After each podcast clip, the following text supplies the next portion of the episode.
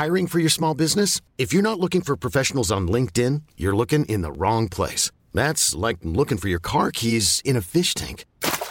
LinkedIn helps you hire professionals you can't find anywhere else, even those who aren't actively searching for a new job but might be open to the perfect role. In a given month, over 70% of LinkedIn users don't even visit other leading job sites. So start looking in the right place. With LinkedIn, you can hire professionals like a professional. Post your free job on linkedin.com slash achieve today.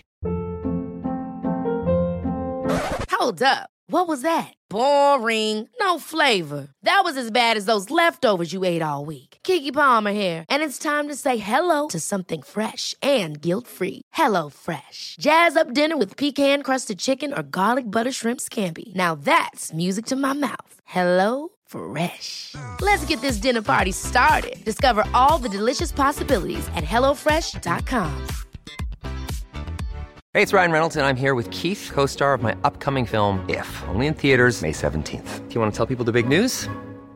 All right, I'll do. Sign up now and you'll get unlimited for $15 a month and six months of Paramount Plus Essential Plan on us. Mintmobile.com slash switch. Upfront payment of $45 equivalent to $15 per month. Unlimited over 40 gigabytes per month. Face lower speeds. Videos at 480p. Active Mint customers by 531.24 get six months of Paramount Plus Essential Plan. Auto renews after six months. Offer ends May 31st, 2024. Separate Paramount Plus registration required. Terms and conditions apply if rated PG. Hi, I'm Zibby Owens, and you're listening to the award winning podcast, Moms Don't Have Time to Read Books. If you like this podcast, you will love my new anthology called Moms Don't Have Time to Have Kids. Check it out, and you'll hear from 49 authors about all sorts of things moms don't have time to do. All the authors have been on this podcast. Also, check out my TikTok at with Zibby and Tracy, my other podcast, Sex Talk with Zibby and Tracy.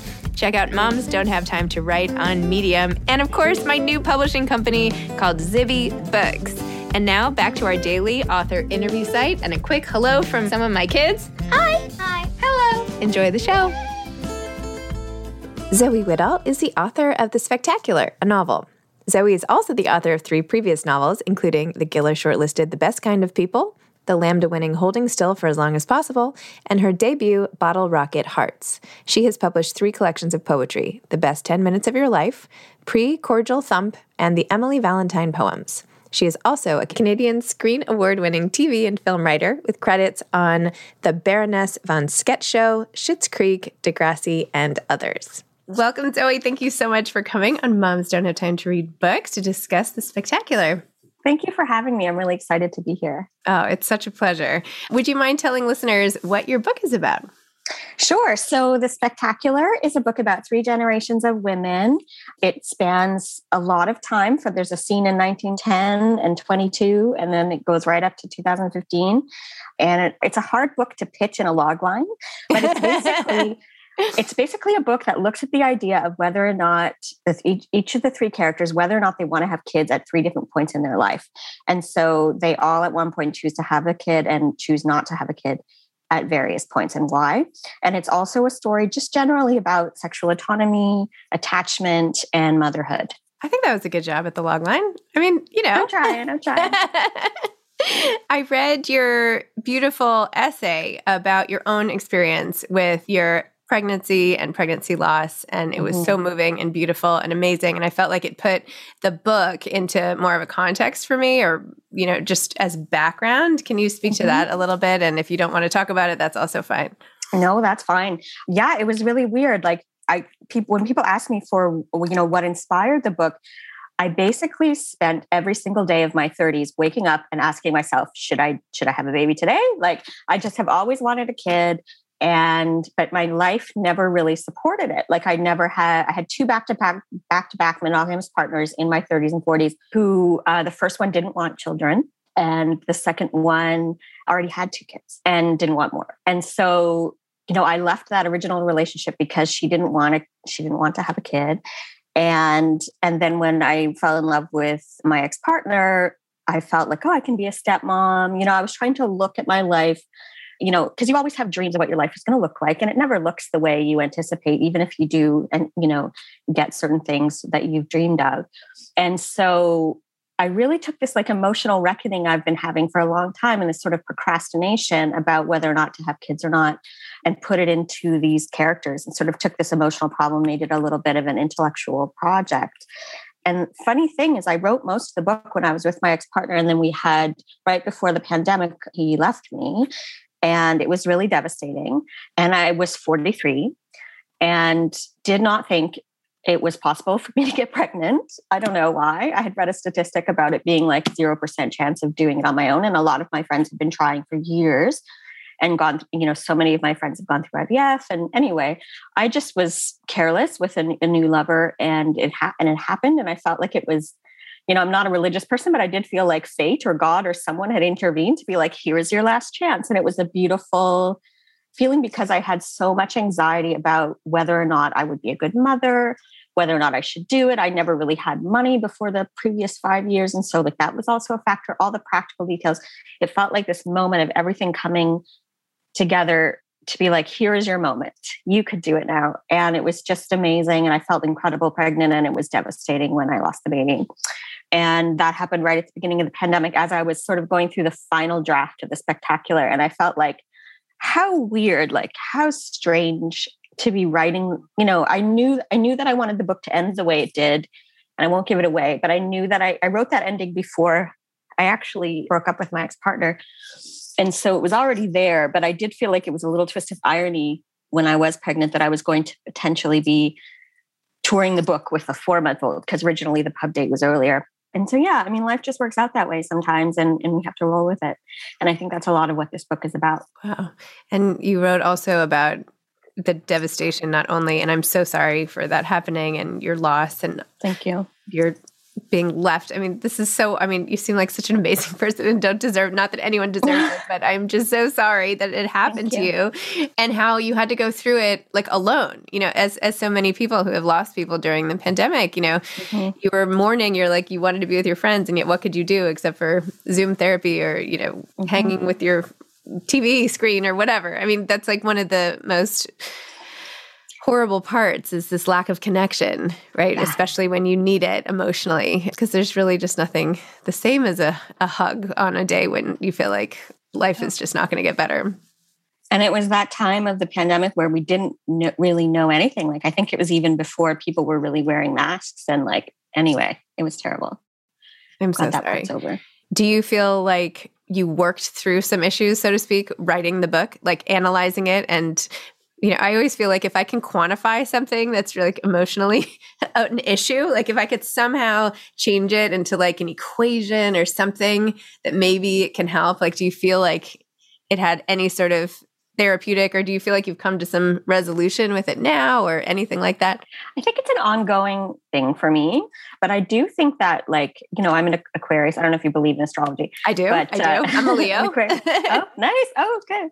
Supposed to be good friends. Yeah. and so i do feel like somehow even if you know even if i'm very if I approach the art of storytelling from a very intellectual place and I think about it in aesthetics and style and language, I'm also sort of always underneath wrestling with ideas. Like there's always a question at the heart of everybody's body of work. And I think you know, I think it was the poet Tony Hoagland had a great line in one of his books of poetic essays about how every rest, every writer has an irresolvable obsession and that it infiltrates all of their work. And I feel like all my irresolvable obsession is like existential. It's all it's about anxiety. I've struggled with anxiety disorder. And so in some ways, in every book, anxiety comes up at the core. And so I feel like in some ways the book was a way for me to put ideas in my head about about motherhood and, and being pregnant and having a family and, and all of these things, put them into to three different perspectives and was able to kind of play it out in these various scenes. And so in some ways, in some ways it helped me resolve you know i've also been one of these people that i've always wanted kids but i've also always had a really full life without them and so in some ways it was interesting to play out the the the characters in their li- in the fullness of their lives with outside of their identity as parents. Know, I loved your opening scene uh, with where all the doctors are trying to dissuade Missy from having her tubes tied and saying like they know more than her because she's so young and she's the granddaughter obviously in the story and you go through, you know, setting the stage for how she even came to be and you know, seeing all the different vantage points of everything. But, you know, this whole notion of are you really in control of your own reproduction, I feel like is at the center because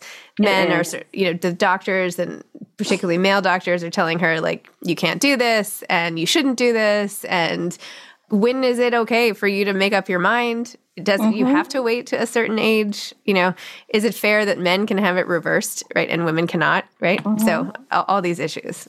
It's crazy. And you know, I took that scene from the real life experience of one of my friends who was 38 years old at the time and knew her entire life that she didn't want children and was just so tired of the way different birth controls made her feel and affected her life. And so she went to like that many doctors in Montreal to try to get the procedure done. Even though she was 38 and single and knew what she wanted in her life, they wouldn't allow her. And so I just couldn't believe that. I couldn't believe that, you know, you can get vasectomies for any any time you want and women don't have that option and I just think it's it's so weird and it's weird especially, you know, because you can't because abortion is legal here and it's just it's so bananas to me and I felt like what what would that scene how would that scene play out if somebody was younger? And that's sort of where the inspiration came. I'm sandra and i'm just the professional your small business was looking for. But you didn't hire me because you didn't use linkedin jobs. Linkedin has professionals you can't find anywhere else including those who aren't actively looking for a new job but might be open to the perfect role like me. In a given month over 70% of linkedin users don't visit other leading job sites so if you're not looking on LinkedIn, you'll miss out on great candidates like Sandra. Start hiring professionals like a professional. Post your free job on linkedin.com/achieve today. Since 2013, Bombas has donated over 100 million socks, underwear and t-shirts to those facing homelessness if we counted those on air, this ad would last over 1,157 days. But if we counted the time it takes to make a donation possible, it would take just a few clicks. Because every time you make a purchase, Bombas donates an item to someone who needs it. Go to bombas.com slash ACAST and use code ACAST for 20% off your first purchase. That's bombas.com slash ACAST, code ACAST. This episode is sponsored by BetterHelp. Sometimes we all have stuff we need to get off our chests. Even if we don't think it's interfering with our daily life, there are some things you just haven't processed, be it grief or trauma, eating disorders, anything. It might be time to work on those things, and I have a solution for you therapy. Online therapy by BetterHelp. It's designed to be convenient, flexible, and suited to your schedule. I took the brief questionnaire online where there were, I don't know, 20 questions. It didn't take long at all, maybe three minutes. And then I got matched with a therapist who could help me work on whatever. I picked trauma because even though it happened in 2001, I am somehow still not over the loss of my friend on 9 11. And it is what it is. BetterHelp is going to help. And I am so excited, especially because with my special code, instead of $80 a month, it is 10% off, $72 a month, which is so much less than traditional therapy. And you'll get a perfect therapist for you. There are 35,000 therapists to choose from, so you'll find the right one. Get it off your chest with BetterHelp. Visit betterhelp.com slash moms don't have time today to get 10% off your first month. That's betterhelp, H-E-L-P dot com slash moms don't have time. And you've had a lot of writing you've had a lot of experiences with both men and women, and you have a whole essay, I think in Elle or somewhere else, about sort of this notion of femme and how mm-hmm. it's how it, the sort of mainstream depiction of a certain type of person has shifted over time and all of that. Uh, how do you feel like that has influenced your writing? Well, yes. So I've, I've I came out in 1995 when I was 18, and I came out as bi, but I was very lesbian identified for a long time, just had many girlfriends over and over. So it was sort of just culturally felt like a good fit for me to be que- to identify as queer. And then, but I always sort of knew I was bi. And then, you know, in my 30s, began dating some men, and and it's not it's not easy. I don't think I've ever felt like an ease with the word bisexual. I feel like it's an awkward word and there's so many misconceptions and stereotypes that from both sides, from the queer community and from straight world. So that's another thing that, you know, in my 40s I'm getting more at peace with, I guess. And and so in terms of my writing, it's always been very important to me to write about queer community and to, you know, it's it's very funny how when we were preparing the promo materials for this book, I was trying to think of other examples of, of literary work about queer femmes who date butches or masculine people or trans men or people along the masculine spectrum. If you need definitions, just feel free to, to interrupt.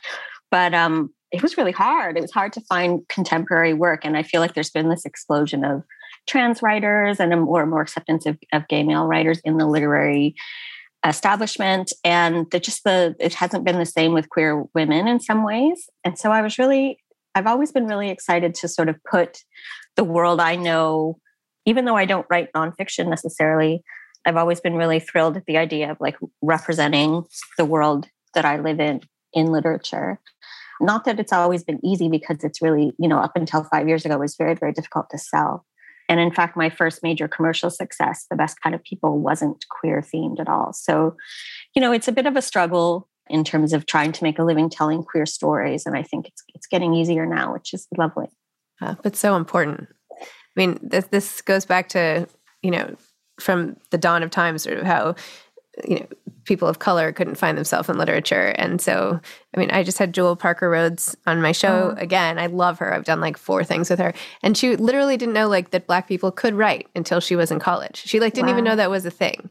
And it's the same if you don't have the model if you don't read it and hear it it's such a lost because there's so many people who mm-hmm. identify the same way. So, you know, you're writing about it is like a mitzvah to all these people who are coming after you. So that's really awesome. How did you even get your start writing? How did did you always know you wanted to write or how did it begin? So I started as a poet and I always lo- I was a, a super like book nerd as a kid and I, when I was trying to figure out what I wanted to do in university, my mother asked me, she said, Oh, well, I heard this thing that if you don't know what you'd like to study, you should think about what you really loved to do when you were three. And and i was like well i don't remember. And she said that i used to dictate stories to her so that she and she would write them down before i knew how to write.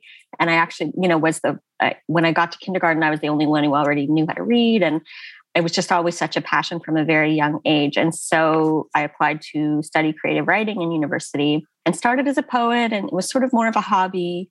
And the idea of writing a novel felt very lofty. It felt very like only very special people you know it kind of feels like an elitist occupation. And so i was really i wasn't confident enough to try for a number of years. And then finally i wrote a collection of short stories and one of the stories just kept getting longer and longer. And the editor i was working with at the time said why don't you just make this into a novel? And i that was a real gift of an observation because i ended up really loving the form of the novel. Like i love having that much space to work in. And so then it kind of went from there. That was a real revelation and that was in you know the early 2000s so yeah my first poetry book came out when i was 25 so it's been over 20 years now that i've been hustling. And what do you do when you're not writing when i'm not writing well i'm really fortunate that i have been able to write full time for the last six or seven years and i also write for television and so that's mostly what i do is write and before that, I had lots of different odd jobs. I used to teach, and I was a freelance journalist for a while, and I worked in publicity and did a did a lot of things. So I'm really happy to, to be waking up and being able to write in my own house is just like a dream come true for me. But I mean, and also, what do you do like outside of work? Like, what are oh. your right. Well, in the pandemic, like not a whole lot. I feel like I'm going to yeah. learn to cross country ski this year because I just moved to the country and I feel like, okay, that's a thing I can do. I have a yard that I'm going to start gardening in the spring. That's my new goal as well. And yeah, I just, I really love pop culture and theater and comedy. I do, I do stand up comedy as a bit of a hobby sometimes. That's how I got into TV. That's awesome. I love it. And what are you reading now? Like, what types of books do you like to read? Well, right now, what am I reading? I'm reading Intimacies, mm-hmm. and it's not in front of me, so I can't remember the author's name. I apologize. I also just finished the Sally Rooney, which the new Sally Rooney, which was in- incredible, of course. And I read, I, I feel like this is such a boring answer because everybody has read these books in the last few months, but I finished Crossroads by Jonathan Franzen. And I love his work. I'm a bit of an apologist. I feel like it, for a long time it wasn't very cool to to love Franzen, but I, I, just feel like he's, you know, he's the kind of writer where you're just sort of immediately immersed. And I think this book was is, is pretty funny as well, and I appreciate that. Awesome. What advice do you have for aspiring authors? Oh, interesting. Advice for aspiring authors.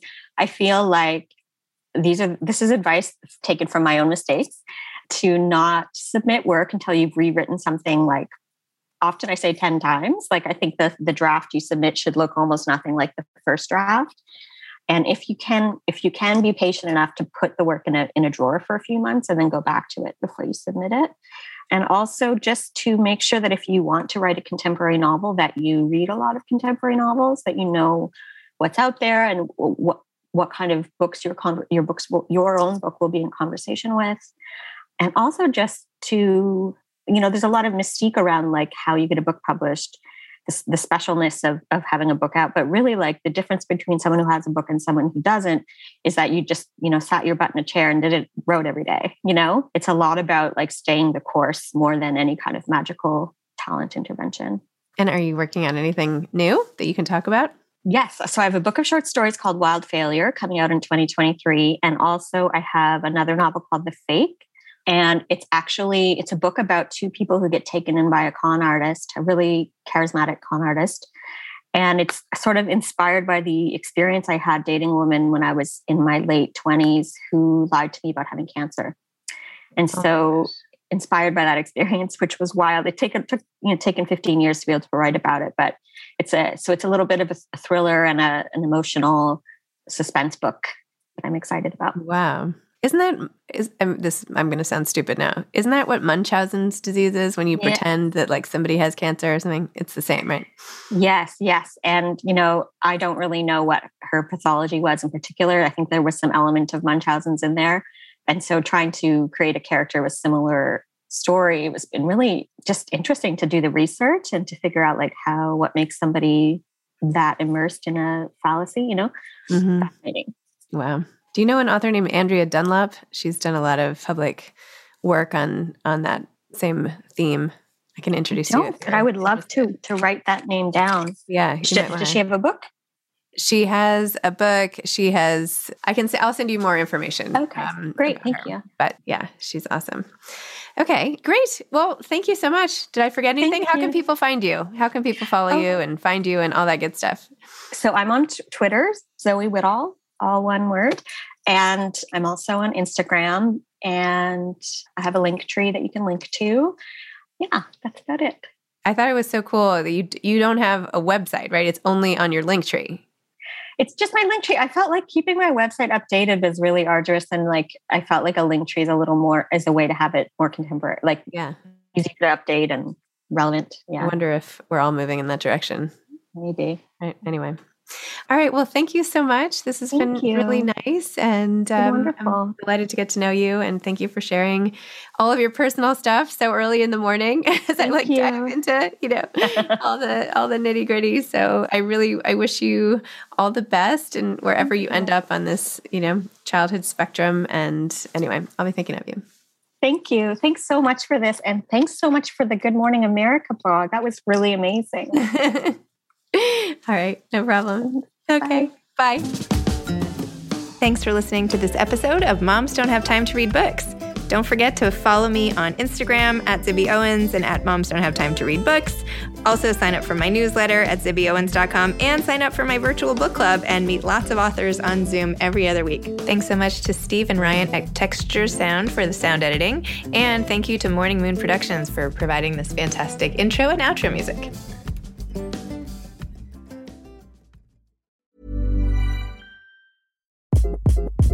Hi, this is Craig Robinson from Ways to Win, and support for this podcast comes from Invesco QQQ. Invesco QQQ is proud to sponsor this episode and even prouder to provide access to innovation for the last 25 years. Basketball has had innovations over the years too. We're seeing the game played in new ways every day. Learn more at Invesco.com slash QQQ. Let's rethink possibility. Invesco Distributors, Inc.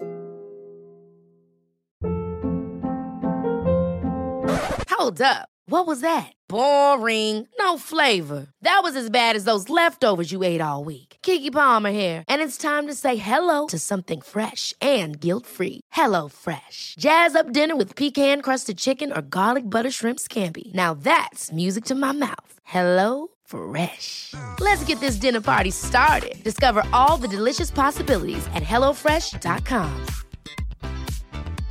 Imagine the softest sheets you've ever felt. Now imagine them getting even softer over time. That's what you'll feel with Boll and Branch's organic cotton sheets. In a recent customer survey, 96% replied that Boll and Branch sheets get softer with every wash. Start getting your best night's sleep in these sheets that get softer and softer for years to come. Try their sheets with a 30-night guarantee. Plus, get 15% off your first order at bollandbranch.com. Code BUTTERY. Exclusions apply. See site for details.